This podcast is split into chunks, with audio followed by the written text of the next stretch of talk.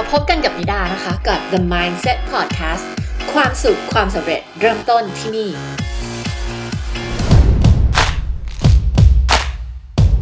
พอดแคสต์วันนี้นะคะ จะมาพูดถึงเรื่องของการมี champion mindset นะคะ หรือว่ากรอบความคิดแบบผู้ชนะนั่นเองนะคะ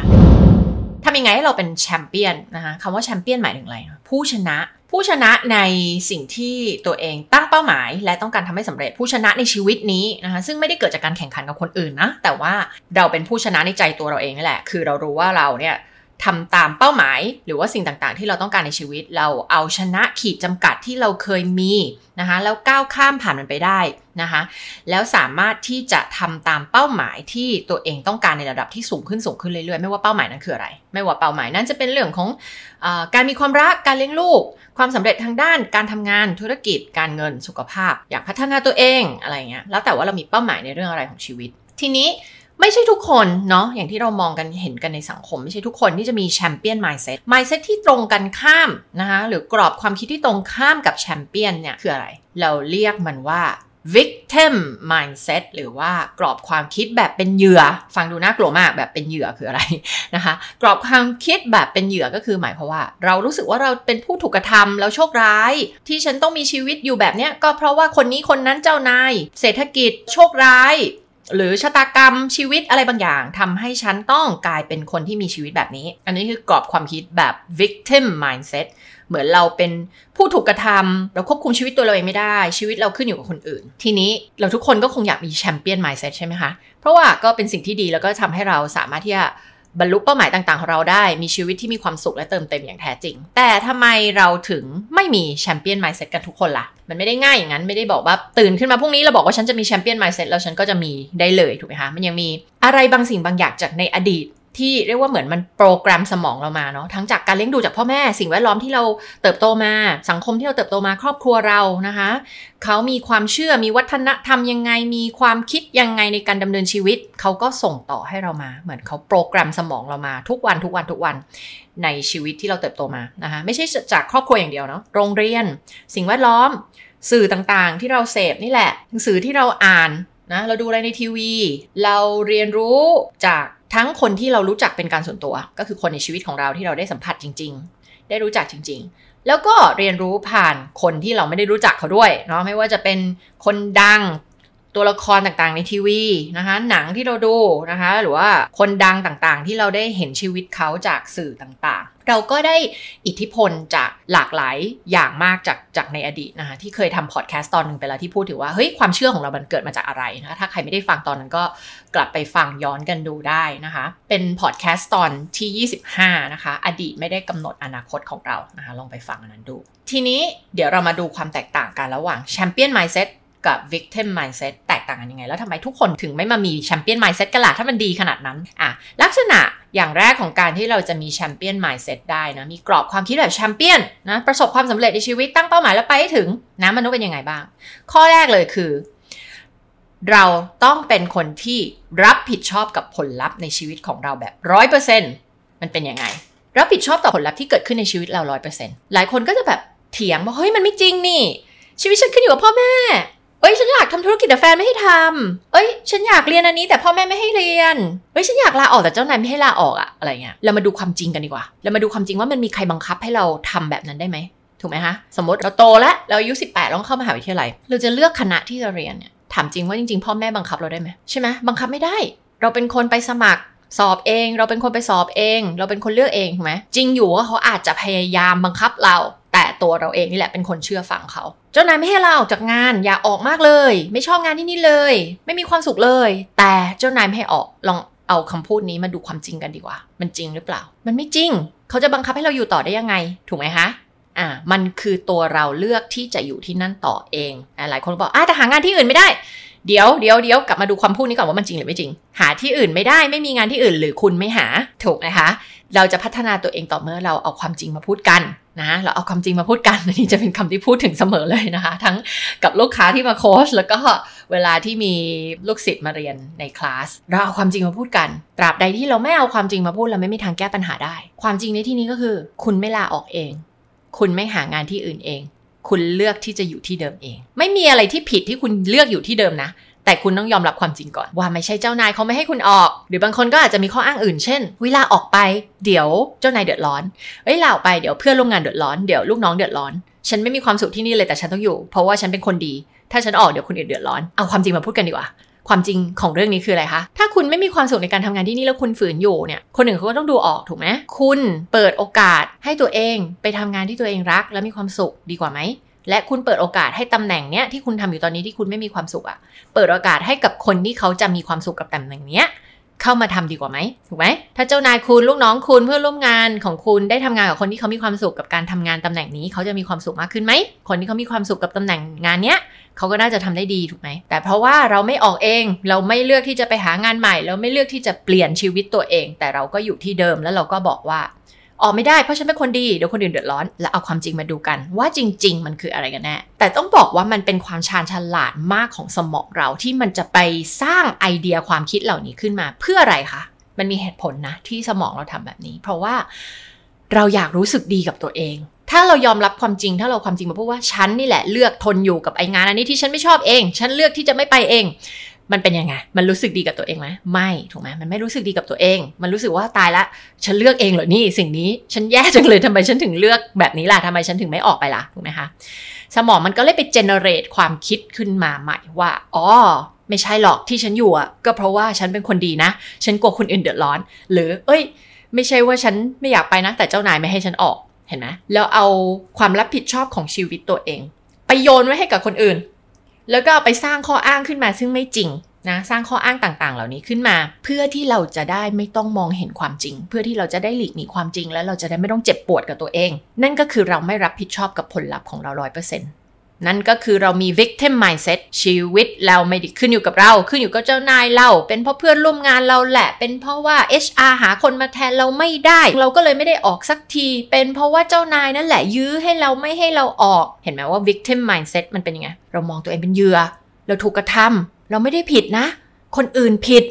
HR ผิด เจ้านายเราผิด เผลอๆโทษไปถึงนู่น พ่อแม่ผิดเนี่ยก็ไม่ได้อยากจะเรียนสายบริหารเลยอยากจะไปเป็นศิลปิน ชอบวาดรูป พ่อแม่แหละบังคับให้เรียนบริหารเห็นไหมรู้สึกเป็นไง รู้สึกเป็นเหยื่อ รู้สึกเป็นผู้ถูกกระทำถูกไหมไม่ได้ควบคุมชีวิตตัวเอง ถามว่าความรู้สึกแบบนี้รู้สึกดีไหมแน่นอนรู้สึกไม่ดี รู้สึกแย่ รู้สึกไม่ได้ควบคุมชีวิตตัวเอง เราก็จะเกิดความรู้สึก disempower นั่นก็คือไม่มีพลังหมดพลังในการใช้ชีวิต อันนั้นข้อที่หนึ่งเนาะ champion mindset คือเรารับผิดชอบต่อผลลัพธ์ในชีวิตของเราแบบร้อยเปอร์เซ็นต์นั่นไม่ได้แปลว่าคุณจะควบคุมได้ว่าวันนี้ฝนจะตกหรือฝนจะไม่ตก คุณควบคุมไม่ได้หรอกว่าบริษัทที่คุณทำอยู่วันหนึ่งอาจจะปิดตัวไปเลยก็ได้ ไล่ทุกคนออก หรือมันจะเป็นบริษัทที่มั่นคง และคุณสามารถทำงานเขาต่อไปได้ สิ่งเหล่านี้คือปัจจัยภายนอกที่คุณอาจจะควบคุมไม่ได้ทั้งหมด 100%ถูกไหมแต่เวลาที่เราบอกว่ารับผิดชอบต่อผลลัพธ์100%นั่นคือเออเมื่อฝนตกแล้วคุณทำไงล่ะ เมื่อฝนตกคุณเลือกได้ว่า คุณจะลุกขึ้นมาโมโหบ่นว่าทำไมฝนมันต้องตกด้วย แล้วก็อารมณ์เสียกลับบ้านทะเลาะกับคนที่บ้านหรือคุณจะเลือกที่จะแบบ เอ้ยไม่เป็นไรฝนตกรถติดงั้นฉันนั่งฟังพอดแคสต์ที่มีประโยชน์อยู่ในรถดีกว่า อันนั้นคือคำว่าคุณรับผิดชอบต่อผลลัพธ์ของคุณร้อยเปอร์เซ็นต์เพราะว่าถ้าคุณเลือกแบบแรกกับคุณเลือกแบบที่ 2 ผลลัพธ์ในชีวิตคุณต่างกันละถูกปะคุณมีอิทธิพล คุณมีส่วนในการเลือกได้เต็มๆเลยนะคะว่าผลลัพธ์ของคุณจะออกมาแบบไหน เราควบคุมสภาวะบางอย่างที่เกิดขึ้นในชีวิตไม่ได้แต่เราเลือกได้ว่าเราจะตัดสินใจทำการกระทำแบบไหนเราเลือกได้ว่าเราจะคิดแบบไหนเมื่อมีเหตุการณ์อะไรบางอย่างเกิดขึ้น ดังนั้น คนที่เป็นแชมเปี้ยนเนี่ยเขาจะรับผิดชอบต่อผลลัพธ์ของตัวเอง ผลลัพธ์ที่เกิดขึ้นในชีวิตแบบร้อยเปอร์เซนต์ส่วนคนที่มี victim mindset ก็จะไม่ควบคุมผลลัพธ์ที่เกิดขึ้นในชีวิตตัวเอง แต่เอาอำนาจไปให้คนอื่น ตัดสินชีวิตของเรา เราไม่รับผิดชอบต่อผลลัพธ์ของเรา ข้อที่ 2 คนที่เป็นแชมเปี้ยนเนี่ย นะหรือมี champion mindset เขาจะโฟกัสที่การหาคำตอบหาทางออกของปัญหา เขาโฟกัสไปที่ solution นั่นเอง แต่คนที่มี victim mindset จะโฟกัสไปที่ปัญหาโฟกัสไปที่ problem โฟกัสว่าเฮ้ยปัญหามันมีอะไรบ้าง ทีนี้สมองของเราเนี่ยมันมี capacity ที่จำกัดนะ มันมีความสามารถที่จำกัดคือ ถ้าสมองของเราโฟกัสอะไรสักอย่างมันก็จะไม่สามารถโฟกัสที่อันอื่นได้ ดังนั้นถ้าสมองเราโฟกัสหาปัญหามองที่ปัญหาปัญหาแบบอุ้ย สารพัดเลยปัญหาเยอะมาก สมองของเราก็จะไม่สามารถที่จะไป generate หรือไปคิดคำตอบออกมาให้เราได้ ไม่สามารถที่จะไปโฟกัสที่ทางออก หรือว่าคำตอบของปัญหานั้นได้ ทางแก้ของปัญหานั้นได้ ดังนั้นถ้าเรามี champion mindset เนี่ยอัตโนมัติเลยเราฝึกมองหา มันมาจากความเชื่อที่ว่าปัญหาทุกอันมีทางแก้ มีคำตอบสำหรับทุกปัญหาเสมอถูกไหมแต่คนที่เป็น victim mindset มองว่าอะไร ทุกอย่างเป็นปัญหาไปหมดเลย ถ้าเกิดมีเขาไปปรึกษาคนแล้วคนมีคำตอบให้กับเขามี solution ให้กับเขาเขาก็จะสามารถเถียงกลับได้ว่าไอ้ solution อันนี้มันไม่ work ยังไงไอ้วิธีนี้ไม่ work หรอกไอ้วิธีที่ 2 นี่ก็ไม่ work หรอก 3 ก็ไม่ work หรอก เราต้องอยู่กับปัญหานี้ต่อไป ปัญหานี้ยังคงต้องมีต่อไป เพราะมันไม่มีคำตอบ มันมีแต่ปัญหา เรารู้สึกว่าบางทีเราเป็นอย่างนั้นหรือเปล่า หรือเรารู้จักใครที่เป็นอย่างนั้นหรือเปล่า อะ อันนั้นคือข้อที่2เนาะ champion mindset ถ้าเรามี champion mindset เรามองหา solution ตลอดทีนี้ มันคิดได้ง่าย ๆ เลยว่า คนที่ระหว่างคนที่มองหาคำตอบ คนที่มองหาปัญหาเนี่ยชีวิตใครจะดีกว่ากัน ผลลัพธ์ที่เราจะได้มันจะเป็นยังไง คนที่มี victim mindset คุณก็วนอยู่กับปัญหานั้นต่อไป ไม่หาทางแก้ถูกปะวนอยู่กับมันวนอยู่กับมัน รอคอยให้ปัญหามันหายไปเอง แต่มันไม่มีทางหายไปเองถูกไหมคะส่วนแชมเปี้ยนเนี่ยโอ้มองหาโหมี solution เต็มไปหมดเลยวิธีที่1ไม่ work อาจจะมีวิธีที่ 2 วิธีที่ 2 ไม่ work มีวิธีที่ 3 ปัญหาทุกอย่างเอาชนะได้ เขาก็จะไปมองหาคำตอบและลงมือทำเพื่อแก้ปัญหานั้นจริง ๆ ผลลัพธ์ก็คือเขาสามารถแก้ปัญหานั้นได้ ถูกไหมคะในขณะที่คนที่มี victim mindset ก็วนอยู่กับปัญหาเดิมๆ ข้อที่ 3 คือคนที่เป็นแชมเปี้ยนเนี่ยเขาจะเป็นคนที่ proactive คำว่า proactive ก็คือ คุณเตรียมตัวคุณวางแผนไว้ล่วงหน้าเลยว่าเออคุณมีเป้าหมายแบบนี้คุณต้องเตรียมตัวคุณต้องทำอะไรบ้าง ฉันอยากก้าวหน้าในชีวิตการงานฉันอยากเลื่อนตำแหน่ง สมมุติว่ามีทักษะอันเนี้ยที่ฉันขาดไป เออฉันอยากไปทำงานตำแหน่งด้าน digital marketing แต่ฉันยังไม่เก่งในเรื่องของ digital marketing เลย เออ ฉันต้องไปฝึกเรื่องแบบเข้าใจ เรียนรู้เรื่องของการโฆษณาใน Facebook อ่าสมมติ หรือว่าเอ้ยคนเขาจะทำการตลาดทางดิจิตอลทางออนไลน์เนี่ยมันเป็นยังไง ฉันยังไม่มีทักษะนี้ ดังนั้นฉันอยากที่จะไปทำงานสายเนี้ย ฉันต้องเรียนรู้ละ ดังนี้ 1 ปีต่อจากนี้ 365 วันต่อจากนี้ ฉันจะเรียนรู้ทุกๆวันเลย ฉันจะต้องมีทักษะอะไรที่เรียนรู้ได้บ้างภายใน 1 ปีกำหนดแล้วก็ทำตามนั้น นั่นคือคำว่า proactive คือเตรียมตัวล่วงหน้าเพื่อที่จะไปถึงเป้าหมายของตัวเองที่ต้องการ ไม่รอให้ปัญหามันมาถึงก่อน proactive ตัวเองไปเลยคือเตรียมตัวล่วงหน้าเลยนะคะเพื่อที่จะไปถึงเป้าหมายที่เราต้องการ เพื่อที่จะไปยืนอยู่ในจุดที่เราต้องการ ส่วนคนที่เป็น victim mindset เนี่ยเขาจะ react react ก็คือตอบโต้ต่อปัญหา แปลว่ารอให้ปัญหามันเกิดขึ้นก่อนแล้วเดี๋ยวค่อยหาทางแก้ แล้วไม่หาทางแก้ด้วย เพราะว่าอะไรเป็นพวก problem เน้นที่ปัญหาอีก ก็คือพอปัญหาเกิดทีนี้ react react ก็คือ โอ้ยโชคร้ายจังเลยทำไมมันต้องเกิดขึ้นกับฉันด้วย อะนี่คือ react เนาะบางทีอาจจะสู้อาจจะเถียง อาจจะโทษคนนั้นคนนี้ อ่าสมมติว่ายังไงยกตัวอย่างของการที่เรา react เราไม่ proactive เนาะแต่เรา react เรารอให้ปัญหามันเกิด เราไม่เตรียมตัวล่วงหน้าเพื่อการพัฒนาเติบโตของตัวเองแต่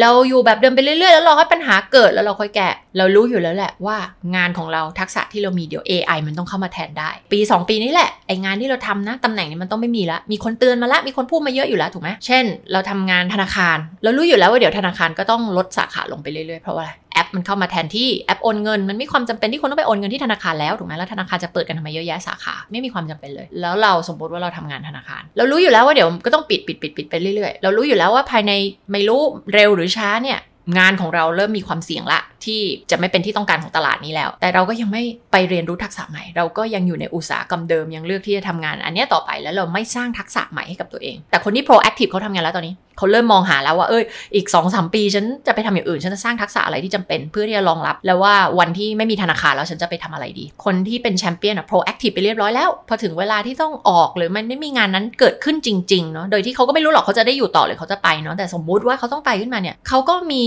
หนทางของเขาแล้วไง เพราะว่าเขาเตรียมตัวมาแล้วเขาไปสร้างทักษะใหม่ ๆ มาแล้ว อ่าดูซิในยุคศตวรรษที่ 21 เนี่ย มันมีทักษะอะไรที่สร้างรายได้ได้บ้าง มันมีทักษะอะไรที่ดีๆ ที่เราควรที่จะมีบ้าง ที่เราจะไม่ตกงานแน่ๆ ถูกปะแต่คนที่เป็น victim mindset ก็คือไม่ ไม่พัฒนา เออ รู้อยู่แล้วแหละ เดี๋ยววันหนึ่งอาจจะไม่มีงาน เดี๋ยวธนาคารก็ต้องปิด เออ ไม่รู้อะก็เดี๋ยวรอ รอวันนั้นก่อน แล้วค่อยดูว่าจะทำยังไง พอมาวันนั้นเป็นไง ทักษะอื่นไม่มีเลย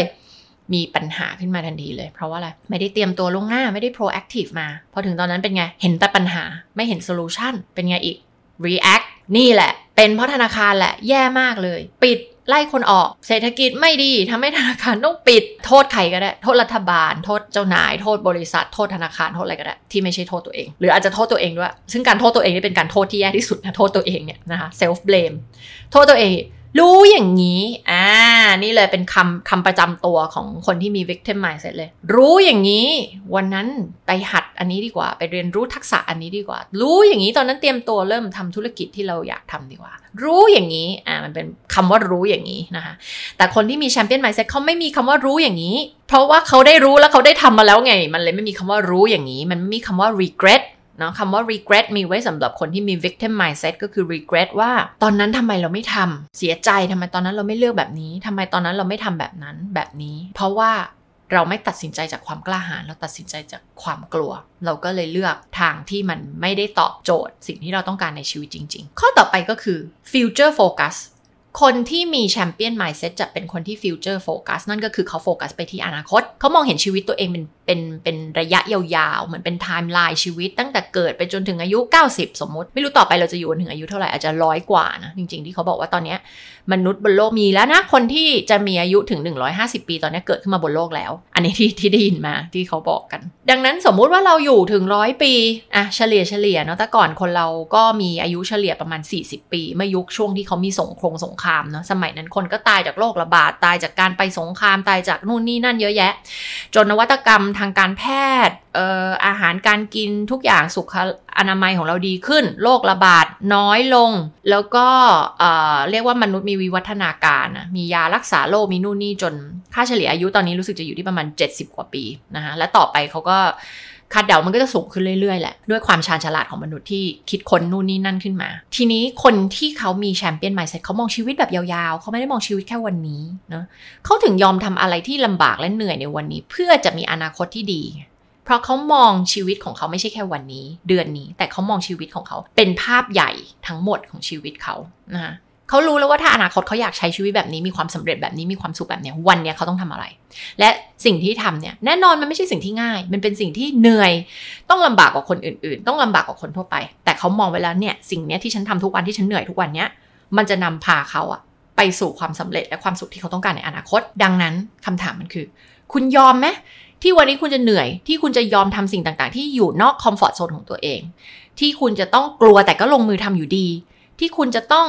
ทำอะไรที่เหนื่อยที่คนทั่วไปเขาไม่ทำกัน เพื่อที่ในวันข้างหน้าคุณจะได้มีชีวิตในแบบที่คนอื่นเขาก็มีแบบคุณไม่ได้เช่นกัน นี่คือความคิดแบบคน 1%คือวันนี้เรายอมทำทุกอย่างที่คน 99%ไม่ยอมทำเพื่อที่ในอนาคตฉันจะได้มีชีวิตแบบคน 1%ที่ 99%นั้นอะที่เขาไม่ยอมทำอะเขาก็มีชีวิตแบบฉันไม่ได้เหมือนกัน คนที่มี champion mindset ก็คือคนที่ future focus โฟกัสไปที่อนาคต ไม่ได้โฟกัสว่าวันนี้ฉันเหนื่อยยังไงแต่โฟกัสที่ว่าอนาคตนี่แหละเป้าหมายที่ฉันต้องการคือแบบนี้ ในขณะที่คนที่มี victim mindset อะจะโฟกัสที่วันนี้ วันนี้ขี้เกียจวันนี้ไม่อยากทำวันนี้อยากดู Netflix วันนี้ไม่ทำไม่ทำอะ วันนี้ต้องไปคุยกับลูกค้า ไม่คุยอะไม่ทำอะ ขอทำอะไรที่สบายดีกว่า วันนี้ต้องไปออกกำลังกายไม่ออกดีกว่า กินขนมดีกว่า เพราะว่าอะไรมันรู้สึกดีตอนนี้ มันมีความสุขตอนนี้ แต่เป็นไงระยะยาวมันไม่ได้มีความสุขถูกไหมเพราะว่าเป้าหมายของคุณก็ไม่สำเร็จอยู่ดีแล้วก็อ้วนเหมือนเดิม สุขภาพก็แย่เหมือนเดิมก็ไม่ได้เป็นในแบบที่ต้องการจะเป็น เพราะอะไรเพราะเราเลือกที่จะมีความสุขชั่วคราวแค่ตอนนี้ เลือกเส้นทางที่ง่ายกว่า แต่คนที่มีแชมเปี้ยนไมซ์เซ็ตเขาจะเลือกเส้นทางที่ยากกว่า ข้อต่อไปก็คือ เลือกทำสิ่งที่ยากกว่า คนที่เป็น champion mindset เนี่ยเขาจะเลือกทำสิ่งที่ยากกว่า เพราะว่าอะไรเขารู้ดีถึงหลักการข้อหนึ่งว่า ถ้าเรายังทำอะไรเหมือนเดิม ถ้าเราเรียนรู้ทักษะใหม่นั่นคือเราต้องออกนอก comfort zone ตัวเอง แต่ถ้าเรายังใช้ทักษะแบบเดิมๆ ไม่ต้องเรียนรู้อะไรใหม่ๆ นั่นคือเส้นทางที่ง่ายกว่า แต่เขารู้ดีว่าการที่เราทำอะไรแบบเดิมๆ นั่นคือเราไม่มีทางเก่งขึ้น เราไม่มีทางพัฒนาขึ้น เพราะเรากำลังใช้ทักษะเดิมๆที่เราเคยมี เรายังเป็นแบบเดิมๆแบบที่เราเคยเป็นมา ดังนั้นมันคือไม่เกิดอะไรที่พัฒนาในตัวเราเอง คนที่เป็นแชมเปี้ยนเขาต้องการที่จะดีขึ้นดีขึ้นดีขึ้นทุกๆวันไม่งั้นชื่อเขาจะชื่อแชมเปี้ยนได้ไงถูกไหมคนที่เป็นแชมเปี้ยนคือคนที่ดีขึ้นเก่งขึ้นเก่งขึ้นแข่งกับตัวเองในทุกๆวันจนตัวเองสามารถที่จะเก่งขึ้นเก่งขึ้นดีขึ้นดีขึ้นเรื่อยๆในทุกๆวัน ในการที่เราเก่งขึ้นดีขึ้นดีขึ้นเก่งขึ้นทุก ๆ วันเนี่ยมันก็คือการที่เราเลือกทำสิ่งที่ยากกว่า มันถึงจะสามารถบิ้วกล้ามเนื้อสร้างกล้ามเนื้อมันถึงจะสามารถเก่งขึ้นมีทักษะเพิ่มขึ้น เก่งขึ้นฉลาดขึ้น พัฒนามากขึ้นได้ มันถึงจะมี mindset ที่ดีมากยิ่งขึ้นได้ มันถึงจะเชื่อว่าตัวเองสามารถทำเป้าหมายที่ยิ่งใหญ่ขึ้นได้ในทุกๆวัน มันก็ต้องมาจากการที่เราเลือกทำอะไรที่ยากกว่า มันถึงจะสามารถฝึกกล้ามเนื้อของเราได้ถูกไหมคะแต่คนที่เป็น victim mindset เนาะมี victim mindset คือเลือกทำสิ่งที่ง่ายอ่าลองสังเกตสิเวลาที่เรามี victim mindset เนี่ยเราก็จะเลือกทำสิ่งที่ง่ายกว่าเพราะเราไม่อยากท้าทายตัวเองเราไม่อยากล้มเหลว เราเลือกทำสิ่งที่เรารู้ว่าเราทำได้อยู่แล้วร้อยเปอร์เซ็นต์ทำแบบเดิมๆ มันง่ายกว่าไง มันไม่ต้องออกแรงมาก มันไม่ต้องไปเหนื่อยเรียนรู้ทักษะใหม่ มันทำอะไรแบบเดิมๆที่เคยทำอยู่แล้ว และในการที่เราเลือกแบบนั้น เราก็เลยได้ผลลัพธ์เท่าเดิมแบบเดิมๆไงคะนะเราไม่สามารถได้ผลลัพธ์ใหม่ๆเลย ถ้าเรายังใช้วิธีการแบบเก่าๆอยู่ กลยุทธ์ที่เคยทำให้คุณสำเร็จในอดีต ไม่สามารถจะใช้กลยุทธ์เดียวกันเนี่ยทำให้คุณไปถึงจุดที่คุณอยากจะไปที่มันสูงขึ้นได้หรอกคุณต้องมีกลยุทธ์เซตใหม่ ที่จะพาเราจากจุดที่เราอยู่ตอนนี้ไปถึง เป้าหมายที่ยิ่งใหญ่ขึ้นในวันข้างหน้า คนที่มีแชมเปี้ยนไมซ์เซ็ตจะท้าทายตัวเองอยู่เสมอตั้งเป้าหมายที่ยากขึ้นยากขึ้นสูงขึ้นสูงขึ้นไปเรื่อยๆทำให้ตัวเองแข็งแรงมากขึ้นเรื่อยๆเราไม่สามารถแข็งแรงเราไม่สามารถบิวกล้ามเนื้อให้กับตัวเอง ถ้าเรายังทำโจทย์เท่าเดิมเท่าเดิมเท่าเดิมนึกออกไหมคะนึกถึงถ้าตอนที่เราอยู่ป .2 เราทำโจทย์เลขป .2 พอเราอยู่ป .3 เราก็ยังทำโจทย์เลขป .2 อยู่ ไปอยู่ป .4 เราก็ยังทำโจทย์เลขป .2 อยู่แล้วมันจะเก่งขึ้นได้ยังไงถูกป่ะเพราะเราทำโจทย์เท่าเดิมเท่าเดิม ดังนั้นคนที่เป็นแชมเปี้ยนไมซ์เซ็นะคะจะทำสิ่งที่ยากขึ้นเสมอท้าทายตัวเองอยู่เสมอ คนที่มีแชมเปี้ยนไมซ์เซจะเอาความจริงมาพูด อย่างเช่นเมื่อกี้ไง เฮ้ย ที่เรายังอยู่ที่เดิม แล้วเราไม่มีความสุข เพราะเราเลือกไม่ออกเอง เห็นไหมเอาความจริงมาพูด พอเอาความจริงมาพูดเกิดอะไรขึ้น เออ แล้วเราต้องทำไงอะเราต้องควบคุมผลลัพธ์ในชีวิตตัวเอง ในเมื่อรู้แล้วว่าเราเองนี่แหละที่ไม่ออกเองอะแล้วเราต้องทำไง เราต้องตัดสินใจแบบกล้าหาญออกนอก comfort zone ของตัวเอง แล้วทำตามสิ่งที่มันจะสอดคล้องกับเป้าหมายที่เราต้องการ ในเมื่อเราไม่มีความสุขที่นี่ เราอยากทำงานอีกที่หนึ่ง เราก็ออกจาก comfort zone ของเราเนี่ย ไปสมัครงานที่นั่นสิ มาที่นั่นไม่ได้มีที่ไหนอีกที่คล้ายกับที่นั่น แล้วที่นี่ไม่โอเคเราไม่อยากอยู่ที่นี่ไม่มีความสุขแล้วรู้สึกว่าไม่ได้ทำในสิ่งที่อยากทำที่ต้องการละเราก็ออกน่ะมันเกิดจากอะไรที่คุณแก้ปัญหาได้ ก็เพราะว่าคุณเอาความจริงมาพูดไงถูกปะแต่คนที่มี victim mindset ที่ไม่เอาความจริงมาพูดถูกไหมจะไม่อยู่กับความเป็นจริง ก็คืออยู่กับอะไรอยู่กับการโกหก ที่ฉันไม่ได้ออกเพราะว่าเจ้านายที่ฉันไม่ออกเพราะแฟน ที่ไม่ออกเพราะว่าเกรงใจเขาอะไรอย่างนี้ ถ้าไม่ออกเดี๋ยวที่นี่ต้องลำบากแน่เลย เนี่ย เขาอยู่ได้เพราะฉันเห็นไหมเราไม่เอาความจริงมาพูด พอเราไม่เอาความจริงมาพูดเราก็ไม่สามารถแก้ปัญหาได้ เราก็วนอยู่กับปัญหานั้น คนที่มีแชมเปี้ยนไมซ์เซ็ตจะเอาความจริงมาพูด แต่ความจริงนั้นคือความจริงๆนะหลาย ๆ ครั้งเราไม่รู้ว่าอะไรคือความจริง เราคิดว่าไอ้ที่เราคิดแล้วมันคือความจริงก็ก็เจ้านายไม่ให้ฉันออกจริงๆอะ่ะ มันดูแล้วผิวเผินเหมือนมันจะเป็นความจริง นั่นมันมีความแนบเนียนมากเลยเนาะ เวลาที่เราโกหกตัวเองแต่มันดูเหมือนเป็นความจริงมากๆเลย เอามันก็จริงนี่ถ้าฉันออกแล้วเพื่อนร่วมงานต้องเดือดร้อน เอามันก็จริงนี่ถ้าฉันออกเจ้านายกับลูกน้องต้องเดือดร้อน แต่มาดูความจริงจริงๆสิ ความจริงจริงๆอะ คุณออกไปเนี่ยเขาหาคนใหม่ไม่ได้เลยเหรอ ถูกปะถ้าคุณยังอยู่เขาก็ไม่หาสิ ถูกปะแต่คุณต้องออกก่อนหรือเปล่า ถูกไหมมันจริงเหรอ ที่ถ้าคุณออกไปแล้วเขาหาใครในโลกใบนี้เจ็ดพันล้านคนมาแทนคุณไม่ได้เลย ถูกปะมันจริงเหรอว่าเจ้านายไม่ให้คุณออก เขาไม่ให้คุณออกหรอเขาบังคับคุณได้ด้วยหรอ ถูกปะเอาความจริงมาพูด ข้อต่อไปคือคนที่มีแชมเปี้ยนไมซ์จะเป็นคนที่คิดบวก positive thinking ส่วนคนที่มี victim mindset จะมี negative thinking คือคิดลบ คิดลบคิดบวกเนี่ย ขอบอกก่อนนะคะ ว่าการคิดบวกเนี่ย ไม่ได้แปลว่าฟุ้งโลกสีชมพู คิดอะไรที่มันเพ้อเจ้อแต่มันคือการคิดในเชิงบวกที่เป็นไปได้จริงที่อยู่บนพื้นฐานของความเป็นจริง แต่คนที่คิดลบนะถ้าหากว่าเราเป็นคนที่ negative thinking เนี่ยเรามักจะไม่คิดว่าเราคิดลบหรอก เรามักจะคิดว่าเราเนี่ยคิดทุกอย่างอยู่บนหลักของความเป็นจริง แต่พวกคิดบวกเนี่ยพวกเนี้ยเพ้อเจ้อพวกเนี้ยเพ้อฝัน พวกเนี้ยไม่อยู่บนโลกแห่งความเป็นจริงอะคนที่คิดลบมักจะคิดแบบนี้ ดังนั้นถ้าใครฟังอยู่แล้วรู้สึกว่าฉันไม่ได้คิดลบลองลองกลับไปมองตัวเองใหม่นะคะว่าเฮ้ย เวลาที่เรามองสถานการณ์อะไรบางอย่าง สิ่งที่มันผุดขึ้นมาในหัวคุณเป็นไอเดียแรกเลยอัตโนมัติเลยคืออะไร มันคือด้านบวกหรือด้านลบของเหตุการณ์นั้น แล้วลองดูหลาย ๆเหตุการณ์ ถ้าในหลาย ๆ เหตุการณ์อัตโนมัติของคุณเลยก็คือเฮ้ย เดี๋ยวมันต้องเป็นอย่างนี้แน่เลยแล้ว มันเป็นไปในเชิงลบ นั่นแปลว่าคุณเป็นคน negative thinking แต่ถ้าคุณมองเหตุการณ์นี้แล้วคุณมองเห็นความเป็นไปได้ คุณมองเฮ้ยมันน่าจะดีอย่างนี้อย่างนั้นอ่าคุณมองไปในเชิงบวกว่า outcome หรือผลลัพธ์ของเหตุการณ์นั้นน่ะที่มันจะเกิดขึ้นต่อไปมันน่าจะดี คุณมีความหวัง คุณมี hope คุณคิดว่ามันน่าจะดี อันนั้นคือคุณมี positive thinking โดยอยู่บนหลักของความเป็นจริงนะไม่ใช่แบบว่าเวิร์นเวอร์แบบเออหลาย ๆ คนมาเข้าใจผิด ว่า positive thinking คือการที่แบบ เฮ้ย เดี๋ยวมันก็ดี เฮ้ย เดี๋ยวมันก็ดี เฮ้ย มันต้องดีสิ อะไรอย่างเงี้ยอะแต่ไม่มีหลักอยู่บนความจริงแล้วว่ามันจะดีได้ยังไงอะไรเงี้ยอะอันเนี้ยคือ เพ้อเจ้อ ละถูกไหมแต่ positive thinking ไม่ใช่อย่างนั้น positive thinking จะกลับมามอง เฮ้ย มันจะดีได้ยังไงล่ะเหตุการณ์เนี้ย เออ อย่างเช่นแม้กระทั่งเหตุการณ์ที่เลวร้าย หรือเหตุการณ์ที่ไม่ดี หรือเป็นเหตุการณ์ที่แบบมันไม่มีใครอยากให้เกิดขึ้นในชีวิตหรอก เช่น สมมติถูกไล่ออกอย่างเงี้ย ถูกไล่ออกจากงานอย่างเงี้ย ถ้าคุณ negative thinking คุณจะคิดยังไงแบบ ว่าแล้วต้องโชคร้ายเนี่ยมันเป็นอย่างนี้แหละอะไรเงี้ยเราต้องถูกกระทำตลอดเลยเห็นไหมเราต้องหางานไม่ได้เลยอะเรากระโดดไปคิดแบบนี้ เราต้องโชคร้ายเราต้องไม่มีเงินใช้ เราต้องแบบหางานไม่ได้แน่เลยชีวิตเราต้องตกต่ำชีวิตเราต้องแย่แน่เลย แต่คนที่เป็น positive thinking เขาจะคิดอะไรเขาจะคิด อืมเรื่องนี้มันจะดีได้ยังไงเนี่ยไอ้เรื่องที่เราถูกไล่ออก เราอาจจะได้มีโอกาสที่จะได้ไปหางานที่ใช่กว่านี้ที่เราทำอยู่ งานที่ได้เงินเดือนเยอะกว่านี้ งานที่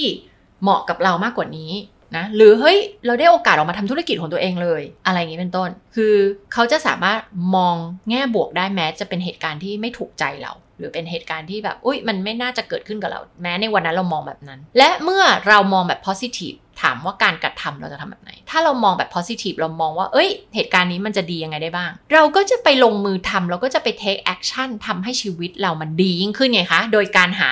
solution หาทางออก ถูกไหมอะถูกไล่ออกแล้วทำไงต่อ หางานที่ไหนได้บ้าง เอ้ยเริ่มธุรกิจอะไรได้บ้าง เอ้ยสิ่งนี้มันเกิดขึ้นเพื่อเรานะ เดี๋ยวมันต้องมีสิ่งดีๆเกิดขึ้นใช่ไหมแล้วเราก็เลยไปมองหา เราก็เลยเห็นสิ่งต่างๆ ที่มันจะดีที่จะเกิดขึ้นกับชีวิตเราได้ แต่ถ้าเราเป็น negative thinking ปุ๊บเนี่ยคือ โอ้ยชีวิตแย่ละทำไง แย่แล้วก็ดิ่งลงดิ่งลงก็คือคิด เป็นเชิงลบไปตลอด ถามว่ามีโอกาสไปหางานก็ไม่ไป มีโอกาสไปสัมภาษณ์งานก็ไม่ไป เพราะว่าอะไรเราคิดล่วงหน้าไปแล้วว่ามันต้องแย่ เราก็เลยไป take action หรือว่ามีพฤติกรรมหรือทำการกระทำบางอย่างที่ในที่สุดมันก็ทำให้มันแย่จริง ๆ เพราะว่าเราเชื่อว่ามันแย่ถูกไหมเราเชื่อว่ามันแย่ก่อนแล้วเราเลยไปทำให้มันแย่นะคะความเชื่อมันเกิดขึ้นก่อนการกระทำเสมอ มันไม่ใช่กระทำเราถึงมาเชื่อทีหลังนะจริง ๆ มันเกิด 2 แบบแหละมันคือเชื่อก่อนแล้วเราก็เลยไปกระทำแล้วกับแต่การกระทำนั้นก็กลับมา confirm ความเชื่อเราแต่เราเชื่อก่อนเรามองแล้วว่าเดี๋ยวมันต้องแย่แล้วเราก็เลยไปเลือกทำสิ่งต่างๆ เพื่อจะกลับมา confirm ความเชื่อเดิมของเราว่ามันจะแย่เห็นไหมมันจะแย่มันจะโชคร้ายมันจะแย่ เพราะมนุษย์มีอยู่อย่างหนึ่งที่ประหลาดมากคือ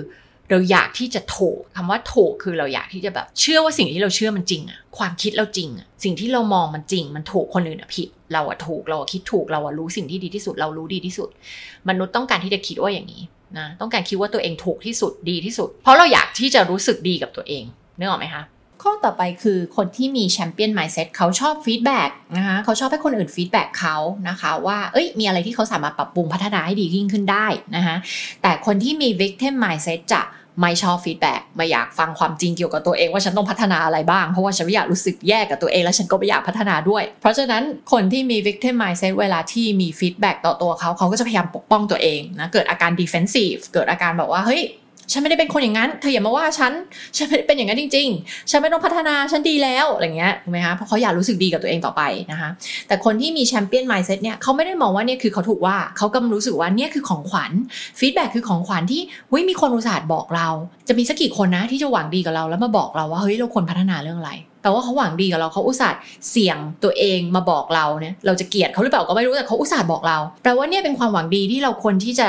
นำข้อมูลเนี้ยมาพัฒนาตัวเราเอง แล้วเราก็จะดียิ่งยิ่งขึ้นไปจากการที่เราได้รับ feedback เหล่านี้ ดียิ่งยิ่งขึ้นได้จากการที่ฉันรู้แล้วว่าฉันควรพัฒนาอะไรแล้วก็ไปพัฒนาสิ่งเหล่านั้น ฉันถึงจะสามารถที่จะเป็นแชมเปี้ยนและเก่งขึ้นได้ดีขึ้นได้ในทุกๆวันถูกไหมคะนั่นคือ champion mindset แต่ victim mindset ก็คือมองตัวเองเป็นเหยื่อ ว่าฉันเหรอทำไมต้องมาคอมเมนต์ฉันอย่างนี้ด้วยทำไมโทษฉันอย่างนี้ด้วยอ่าฉันไม่เป็นอย่างนั้นสักหน่อยหนึ่งถูกไหมรู้สึก defensive รู้สึกต้องปกป้องตัวเอง มองว่า feedback เราเนี่ยเป็นการโจมตี เป็นการลดคุณค่าฉันทำให้ฉันดูไม่ดีทำให้ฉันเป็นคนไม่ดีทำให้ฉันแบบเป็นคนไม่โอเคนะ ดังนั้นฉันจะปฏิเสธสิ่งเหล่านี้ไม่จริงนะแล้วก็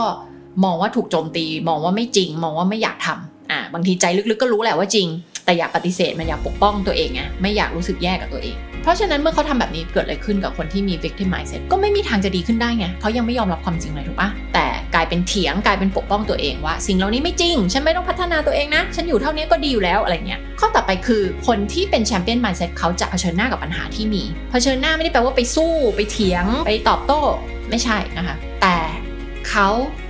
จะเผชิญหน้ากับปัญหาอย่างผู้ที่มีวุฒิภาวะ ที่ดี แล้วก็แก้ปัญหาให้ตรงจุด ในขณะที่คนที่มี victim mindset จะเก็บปัญหาเอาไว้ ซ่อนๆเอาไว้ หรือก็คิดว่าเฮ้ยเดี๋ยวปัญหามันต้องหายไปเอง โดยที่ฉันไม่ต้องไปแก้มัน โดยที่ฉันไม่ต้องไปจัดการมันเฮ้ยเดี๋ยวมันจะหายไปเอง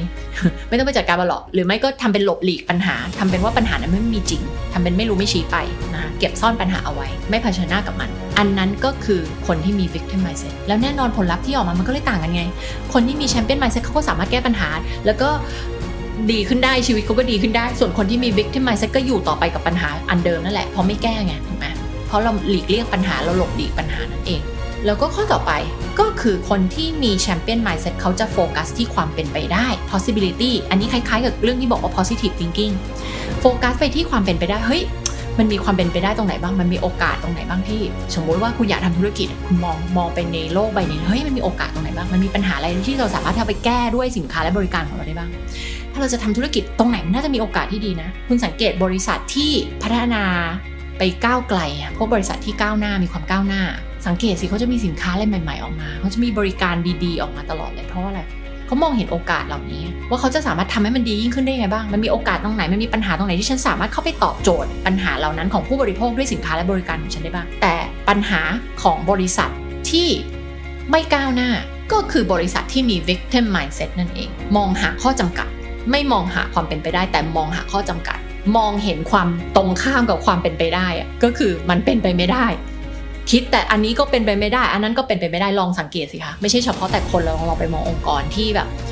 ไม่ค่อยมีความก้าวหน้าเท่าไหร่ อยู่แบบเดิมได้ผลลัพธ์แบบเดิมๆคนทำงานก็เป็นคนแบบเดิมๆคิดแบบเดิมๆมีวัฒนธรรมองค์กรแบบทำอะไรแบบเดิมๆไม่คิดอะไรแบบก้าวหน้าเขาก็จะโฟกัสไปที่อะไร อันนี้ก็เป็นไปไม่ได้ อันนั้นก็เป็นไปไม่ได้ อันนี้คนอื่นเขาทำกันเราทำไม่ได้หรอกเป็นไปไม่ได้หรอก เห็นไหม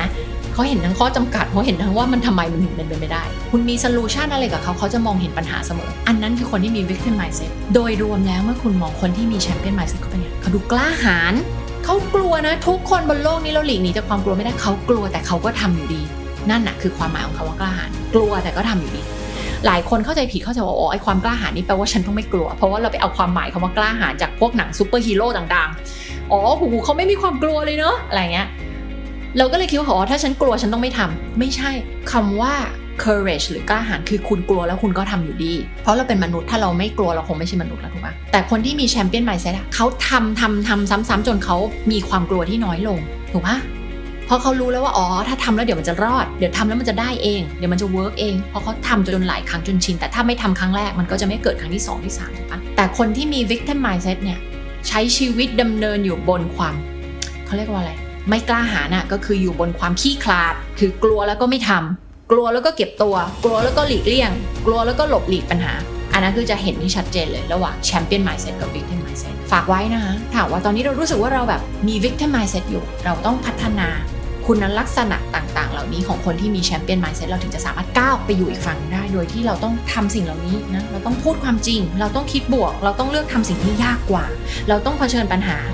เราต้องชอบ feedback เวลาคน feedback ให้กับเรา เราต้องนำ feedback นั้นไปพัฒนาตัวเอง เราต้องท้าทายตัวเอง โฟกัสที่ความเป็นไปได้นะกลัวแล้วลงมือทำดีเผชิญหน้ากับปัญหานะแล้วคุณจะค่อยๆก้าวมาอยู่ฝั่งที่เป็น champion mindset แล้วสามารถเปลี่ยนผลลัพธ์ต่างๆในชีวิตของคุณได้ ก็นำเทคนิคต่างๆที่พูดถึงในพอดแคสต์นี้ไปใช้นะคะถ้าหากว่ามีคำถามสามารถมาคอมเมนต์กันได้นะคะ แล้วก็